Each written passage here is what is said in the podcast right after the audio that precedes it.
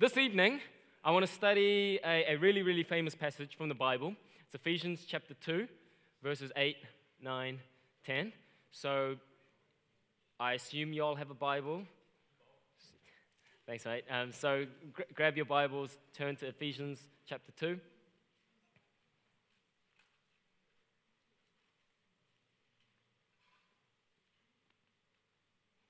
He's not going to do it. Okay. Um, the rest of us will turn to Ephesians chapter 2. Uh, it's really famous, and I guess I should say at the start um, the danger of preaching a really famous passage is you, will sit there and you go, oh, no, no, sweet, I've heard it all before. You know, I did 13 years at Kingsway. I know this verse inside and out. Um, and, and, you tune out, um, which, which might be true, but I just want to, like, I don't know, re-emphasize that the purpose of preaching isn't necessarily uh, so that you learn something new. It's not necessarily so that you learn something new. When, when, you, when you think about it, actually, um, preaching is, in many ways, it's just a weekly reminder of something that you already know. It's a reminder of who God is, mainly through the person of Jesus Christ. Uh, so don't let the familiarity of this verse, if it is familiar to you, uh, put you off. Uh, we need the gospel preached to us every week, which is why we come to church every Actually, we, we need the gospel preached to us every day. So we need to preach it to ourselves every day. So my goal this evening is not necessarily to teach you anything new, because it probably won't happen. I just want to lift God up as high as my lips possibly can. Uh, yeah, I want us to see him as, as the wonderful God of grace who is absolutely mighty to save. And I think this passage does that. So what this passage does really well is it highlights the central role of God in our salvation, the role of divine grace. Uh, really, it really emphasizes how God is the one who is worthy of all the honor and praise and glory and all the rest of that for our salvation. He gets all the credit for our salvation. So you've got it open in front of you. Let's read it Ephesians chapter 2. For by grace you have been saved through faith. This is not your own doing, it is the gift of God, not a result of works, so that no one may boast. For we are his workmanship, created in Christ Jesus for good works, which God prepared beforehand that we should walk in them. So, um, this is like a summary of the gospel. And if we were to summarize this summary, we could pick three nouns grace, faith, works. These these are the key words that Paul uses here in this passage to explain the gospel. But on their own, um, they really mean nothing, right? So uh, we're going to take a little close, a closer look at their associated prepositions. Now, I want you to reach back uh, into, your, into your early high school memories, you know, all those memories that you've worked so hard to repress, uh, to remember what a preposition is. A preposition is a really important word because it, it explains how nouns relate to each other between, on, above, over, in. So, straight away, I'm sure you can see why they're really important. The other day, my eldest daughter, Bella, she's four years old, uh, she wanted me to drive her somewhere, and she, she asked me, Hey, can you take me on the car? And clearly, she means, Can you take me in the car? Um, but if we, if we get that mixed up, look, I'm, I'm, a, I'm a big idiot, and I do a lot of um, dangerous things with my daughters. Um, but I'm not driving anywhere with my four year old on the car. You know, that's going to get me arrested. So, prepositions, really important, especially when it comes to our text today. So, we're not going to just look at grace, faith, works as the summary, um, but we're going to look at the associated prepositions. That is, the gospel, our salvation, is by grace through faith for works. And so I want to look at these ideas one by one. First of all, uh, we are saved by grace. Verse 8 starts with this statement For by grace you have been saved through faith. And the verse ends with the same idea. And this is not your own doing, it is the gift of God. Now, clearly, uh, we do not have time to fully unpack verses 1 through 7. We're looking at 8 onwards today. Um, but we've got to spend a little bit of time on it because this passage starts with 4 because. So we got to see, we can see that it, it, directly ties into what he said just beforehand. So very quickly, in, in, in verse 1, uh, Paul said that we're dead. We're dead. We're spiritually dead. We're alienated from God. We, quote, we're following the course of this world, following the prince of the power of the air. That's Satan. Verse 3 says, We were living in the passions of our flesh, carrying out the desires of the body and the mind. In other words, we were just like totally in bondage to our own sin. That, that's, that's how we were. And thus we were by nature children of wrath. Wrath. That's a description of the fallen human state that we're born into. And at the end of verse 3, he applies it to all of humanity. No exceptions. This is the natural condition of the human race since the fall. And so, because we're absolutely dead in our sin, uh, we're helpless. We can't save ourselves. Corpses don't bring themselves back from the dead. And you might, we might be like, oh, okay, sure, we're not as bad as Adolf Hitler. We're not that bad. But in a spiritual sense, um, before we're saved, it's like comparing one corpse that's fully rotten with another corpse that's just slightly less rotten. You know? Both are still dead. So we're unable to do anything to save ourselves from the condition described in those first three verses. It's pretty grim. But in the next four verses, it describes what God did to save us and why, why He did it. It tells us that He raised us from the dead, united us with Christ, and seated us with Him in the heavenly places. Uh, basically saying, we now, after you're saved, you have the same legal status, the same divine favor that Christ has. So God's gone like all out for us in salvation. He didn't just like forgive you a little bit and then give you a little bit of spiritual life like here and there. No, no, He forgave you completely, united you to Christ fully, and in God's eyes, we are spotlessly, perfectly righteous. That's pretty mean. That's, that's, that's a big deal. That's good news. And what the text is saying is God did all of this. God is the one that made all of this happen. Verse 5 says, He did it when we were dead in our trespasses. Simple as that. We didn't do anything to earn it, we didn't do anything to deserve it. He just did it by His own sovereign will. It was prompted by His love for us. We were dead, we're far from Him, and then God did it all for us. So, as Paul writes this, the supreme thought in his head is, I, I guess, or in his heart, is, is a passion to celebrate the grace of God over everything. He wants to celebrate the grace of God over everything. So, like, it's the grace of God uh, above human works, over any sense of self righteousness or, or making our way up to God. Paul's trying to say, no, no, no, it's not, it's not about any of that. It's about God reaching down to us. That's why Paul gives such a grim and horrific picture in verse, verses 1, 2, and 3. Because until we realize, okay, like that's the, re- that's the reality, that's the fallen situation that we're in, that's how hopeless sinners are apart from God, we, I guess we can't really begin to appreciate how profound and how wonderful and essential the grace of God is. So, if we want to understand salvation at all, we got to begin with grace.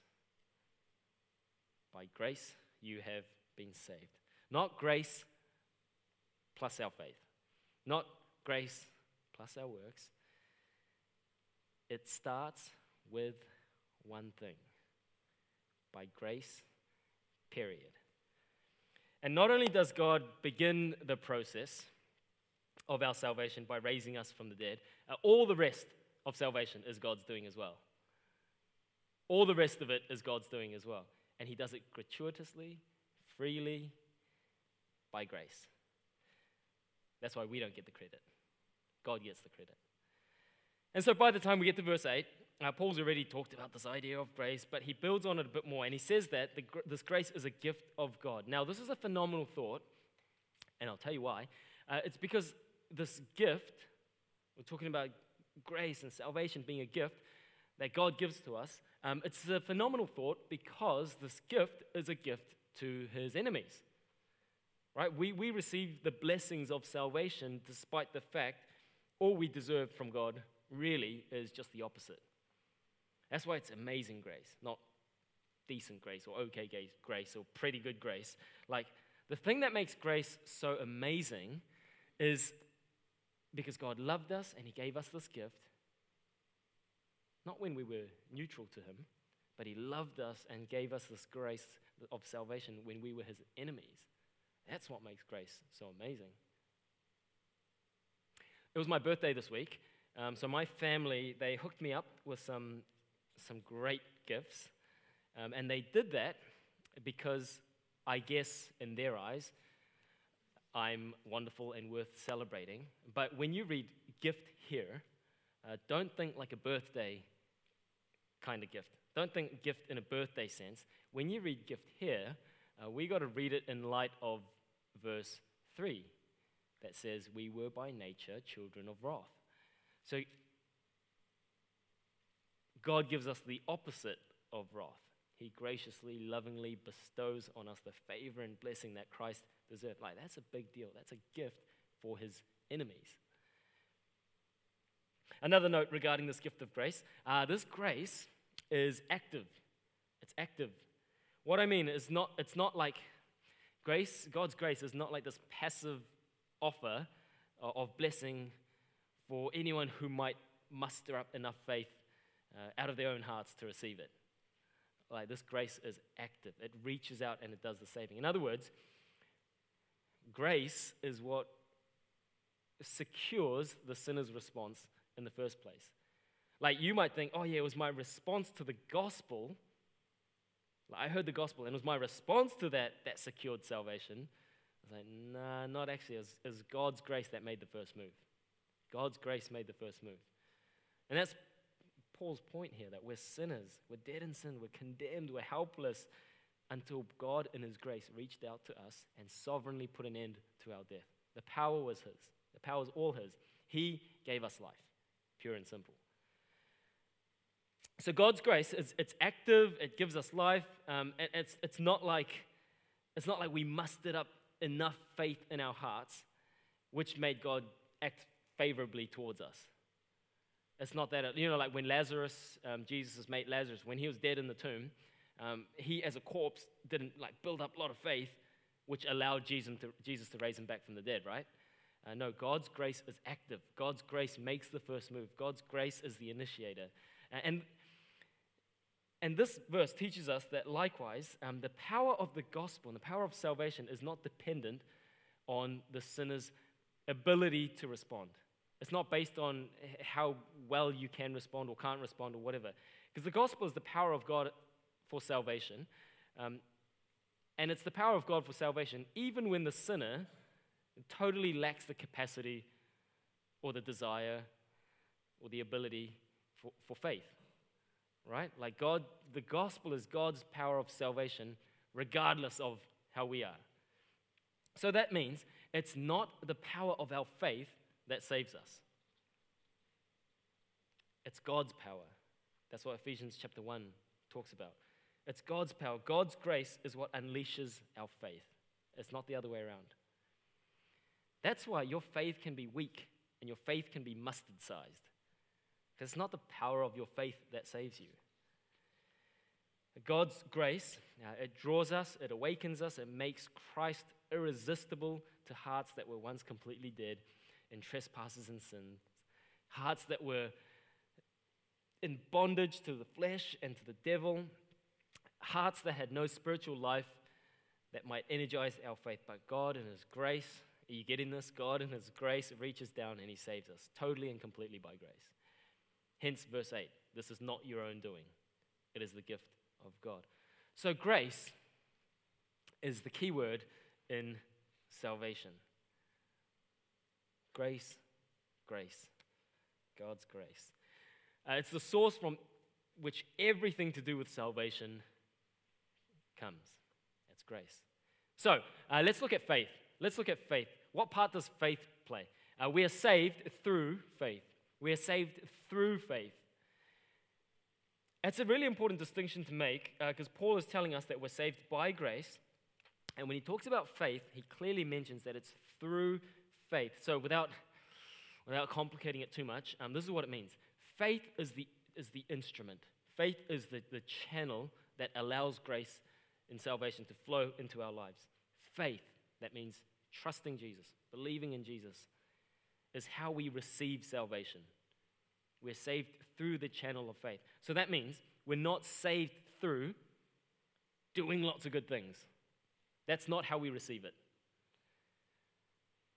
We're not saved through making a pilgrimage to Jerusalem. We're not saved through strapping bombs onto our bodies and, and blowing ourselves up in a, in, a, in a bus in the name of Jesus. That's not how we receive salvation. We're saved through faith. Through faith. We receive salvation simply through trusting in Jesus. So, the distinction from the previous point is uh, we're saved by grace. That means we can't do anything to earn our salvation. There's nothing good that we did that made go, oh, okay, cool, that would be a good idea. We can't do anything to earn our salvation. That's what saved by grace means.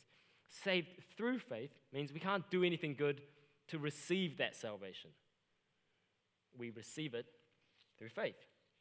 So, if, if faith is simply the channel through which we receive salvation, uh, it means our faith did not make God look favorably, uh, cause God to look favorably and graciously towards us. As if, as if God goes like, oh yeah, man, look at Jeremy. Like, oh man, he's, he's just built up a lot of faith. Okay, sweet, I'm going to reward him with grace. Uh, that's not how it works. Our faith didn't cause salvation to take place. What, what made salvation take place? Grace. Thanks. Whoever said, was that you, Emma? Yeah, yeah, well done, Emma, thanks. It's grace. God's grace is what caused our salvation to take place. So, again, faith is simply how we receive salvation. But here's the kicker. Are you ready for it? Um, even the faith that we have is a gift from God. I'll repeat the faith that we have is a gift from God. And I know this, number one, because we're spiritually dead in trespasses and sin. We're unable to be, become spiritually alive unless God works in us. So, for us to call to Jesus for salvation, faith has to be given to us. In fact, we need a new heart altogether one that's turned away from sin and ourselves, uh, and one that's turned towards Jesus.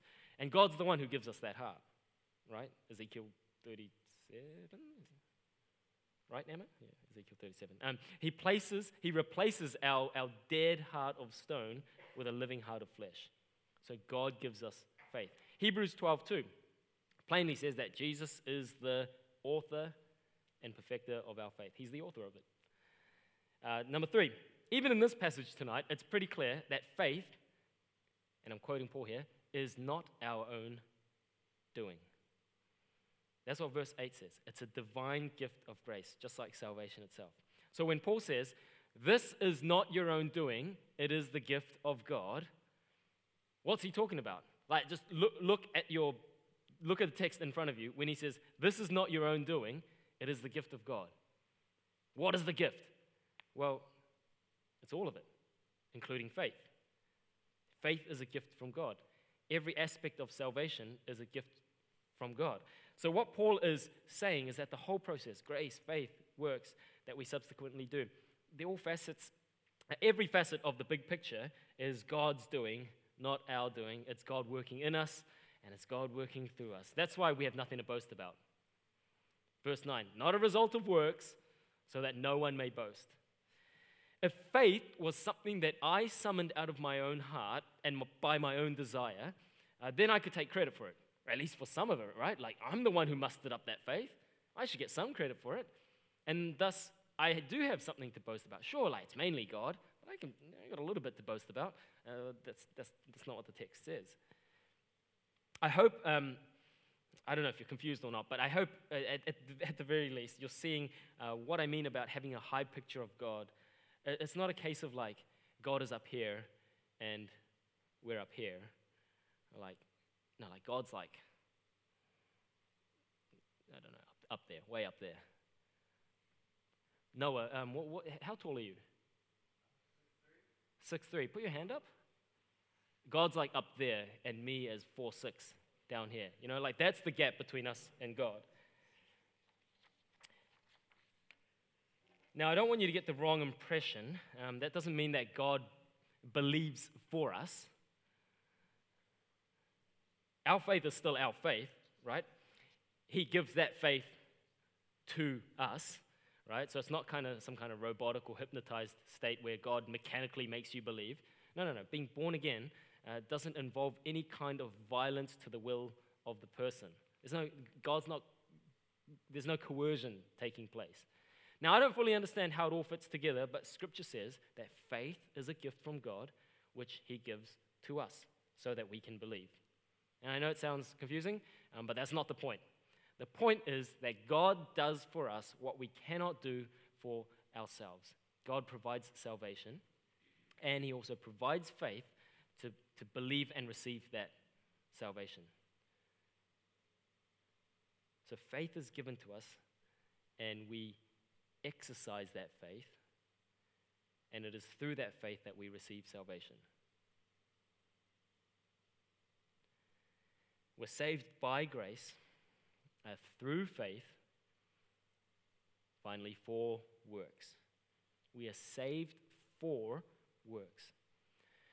Now, verse 10 is kind of the forgotten verse out of this passage. Because um, when you do, I don't know, Sunday school or biblical studies or whatever, like memory verses, um, verse 10 is often left out of it. Verses 8 and 9, you know, they're, they're standard. But verse 10 is, is absolutely essential, I think, if you want to get a full sense of what Paul is saying the gospel is about. It's only half, it's only half of the picture if you stop at verse 9. Uh, verse 10 is the one that kind of answers all our questions that are left dangling in our mind once you've worked your way through the passage to this point. Um, and the theme of this verse is works, actions, things that we do.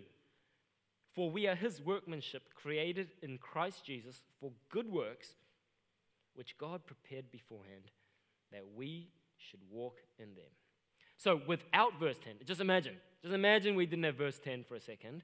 Uh, we might get the impression that poor things, doing things, good works, doing works is, is bad.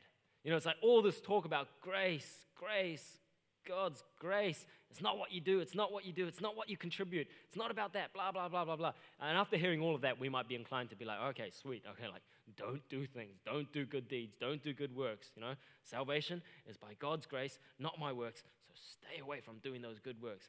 Like, you might construe it in that way. But in reality, what Paul does with verse 10 here is he elevates good works to their proper place, uh, taking them out of the realm of self righteousness right? It's got nothing to do with self righteousness. It's got nothing to do with doing good works to make our way up to God. He like takes it away from that side. And how he does this is by saying that when it comes to salvation, uh, grace and works are opposites. So when it comes to salvation, when it comes to being saved, grace and works are total opposites.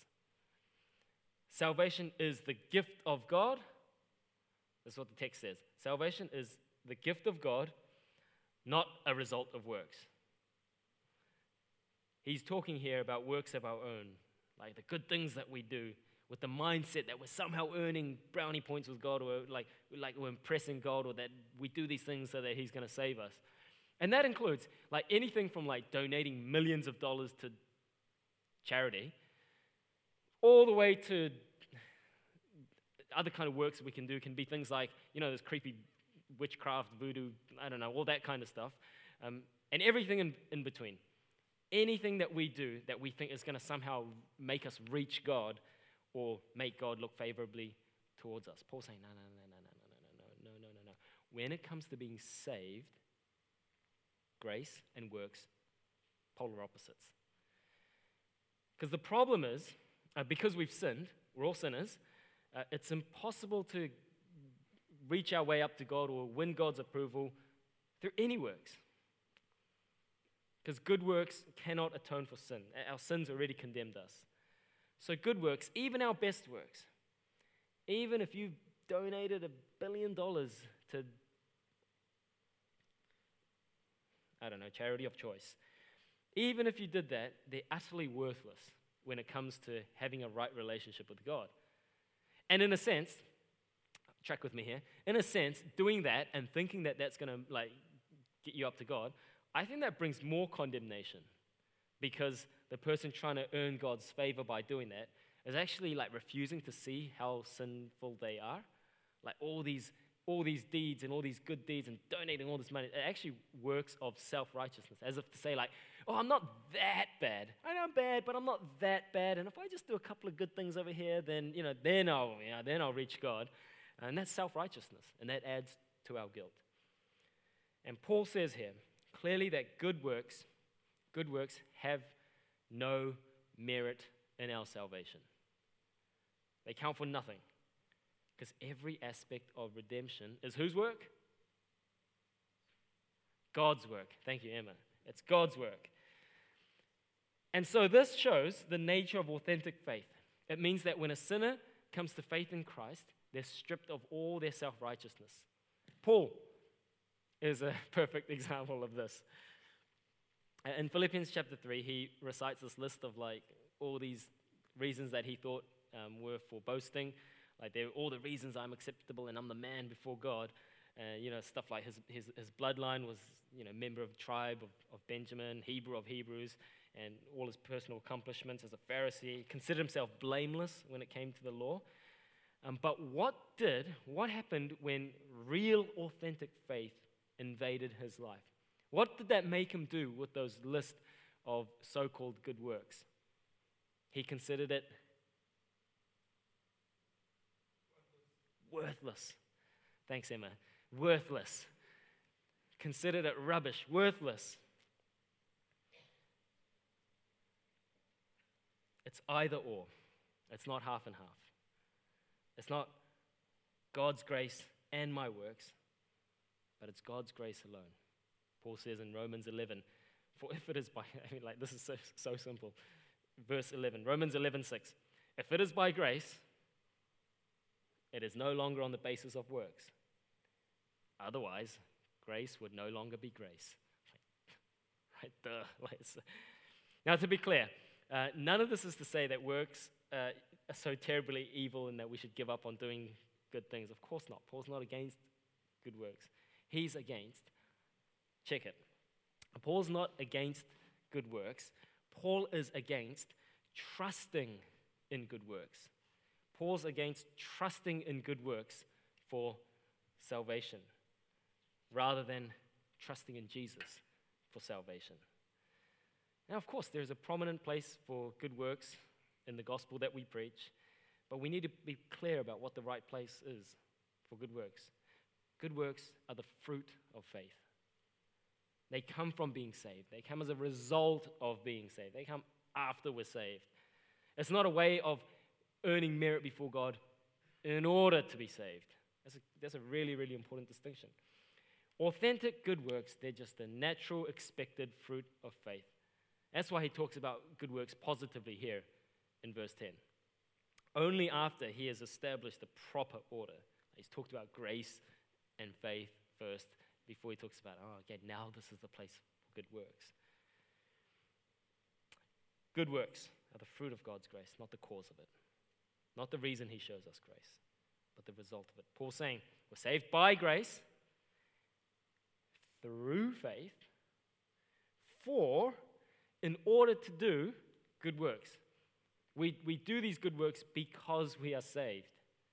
And the moment we me, me, mess that up, like I did just then, the moment we mess that up, man, then that's your theology just gone. Creates all sorts of problems. Creates a, a life that is like, that sucks. Creates a sucky life because you're always on edge, like, oh, I got to do more good things. I got to do more good things. Oh, like if I die now, then like, oh, then I'm gonna go to hell because I haven't done enough good things. No, no, no, no. By grace, through faith, in order to do good works. Now, these good works can be anything, anything, right?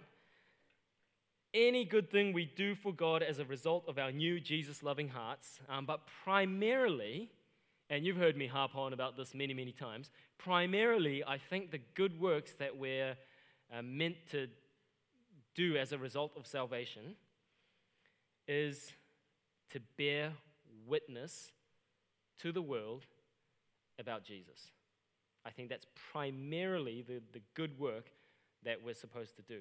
It's about being testimonies to the rest of the world, a witness of God's grace to the world. Um, because our chief end, man's chief end, is to glorify God and enjoy Him forever. And I think our sharing of our faith, our pointing people to Christ, our, our living our lives as living testimonies, as witnesses to God, I think that glorifies God the most. Because it says, like, yeah, yeah, yeah, He's worth it. Yep, He's worth it. My life is about pointing other people to Christ because He is worthy of it, which obviously glorifies God in your life. So I think that's the main good work that we're here for to point people to Christ. Like, if you have experienced this marvelous grace of God, like you've recognized your sin, you've recognized your, your alienation from God, you've recognized that you just fall short of His glory and in, in the way that you live your life and, and think and have attitudes and just all of us, we're enemies to God. You know, we don't give him the glory that he's due. We do all that. We're just so separated from him. And he reaches down, and instead of giving you an uppercut, he saves you. Right? By his grace. Not because we did anything good, but he saves us by his grace. Okay, you've experienced that. You've experienced, you know what it's like to be a, a, a excuse my French, a stinking sinner before God and be accepted by grace? Okay, you've experienced that? Okay, then our job is to live lives that point people to Him. This is why we exist as a church. That's why we gather every week, uh, so that we're equipped to engage the world with the gospel. That's why we put church services on, so that we come, it's like a pep rally. You know, we're like, okay, let's go. I'm spending, I don't know how many hours there are in a week, but most of it, spending it out there. So let's come, get together, be reminded of the gospel. All right, let's go. Ready to go out to the world as missionaries again, to engage the world with the gospel. Um, so that's, that's our task. That's our job for those of us who have experienced God's grace. So, listen, you've heard it before. We've got a course coming up next Saturday. It's called the Christian Life and Witness course. Um, can I just encourage you, like, sign up, man, sign up. It's just two hours on a Saturday morning. It's free, and it's, it's, it's going to give us practical and helpful tips on sharing our faith. And listen, so if this is, if this is the good works that we're meant to be doing, then it's a pretty big deal, right? It's not like this, this like side, oh, like, you know, so maybe one day when you have a bit of time left, can you please uh, do some good works of sharing your faith? It's not like, like that's why you're alive if you're a Christian and you're alive. So it's a pretty big deal, you know? And if, if coming on Saturday and just like learning a thing here or there, if that's going to help us do that, man, that's, that's pretty good, you know? And, you know, maybe you come and you don't learn anything. Okay, oh, okay, sweet. You've just lost two hours. That's it. That's it. You know, so I, I really encourage you. Um, do sign up. You can do that on our website. Sign up for that learn some good stuff, and hopefully it's just, it's, you know, especially as we're coming up to Christmas. Christmas is like a platter of sharing your faith. It's like, what's Christmas about? Presents. Uh, is it really? But Jesus, you know? Like, and so if we can learn some good tips, it, it's, it's going to be awesome. And it's free. So I'll just say that again it's free. How dope is that? So, would you consider just being part of that with us? Um, I, am hoping it's going to be really practical, really helpful. Um, as we, as we enter the Christmas season. And I know you're thinking, oh, it's October. But man, you go to the wall, the, the wall, don't go to the war, go to the mall, and you'll see that like, it's Christmas already. I've seen Christmas lights go up uh, on the streets around us.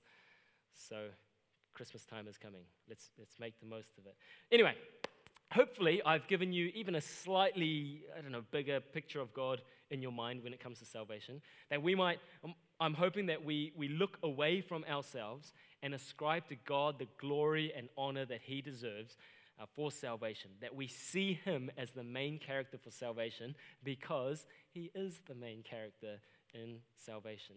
And I hope that's happened in our hearts and our minds today. And as we leave here, we'll leave thinking, oh, okay, sweet. Like, God is up there, I'm here. And so God deserves all the glory. And I want to live my life to honor that God. Let's pray. God, we thank you for your word that we open it and meet you in it.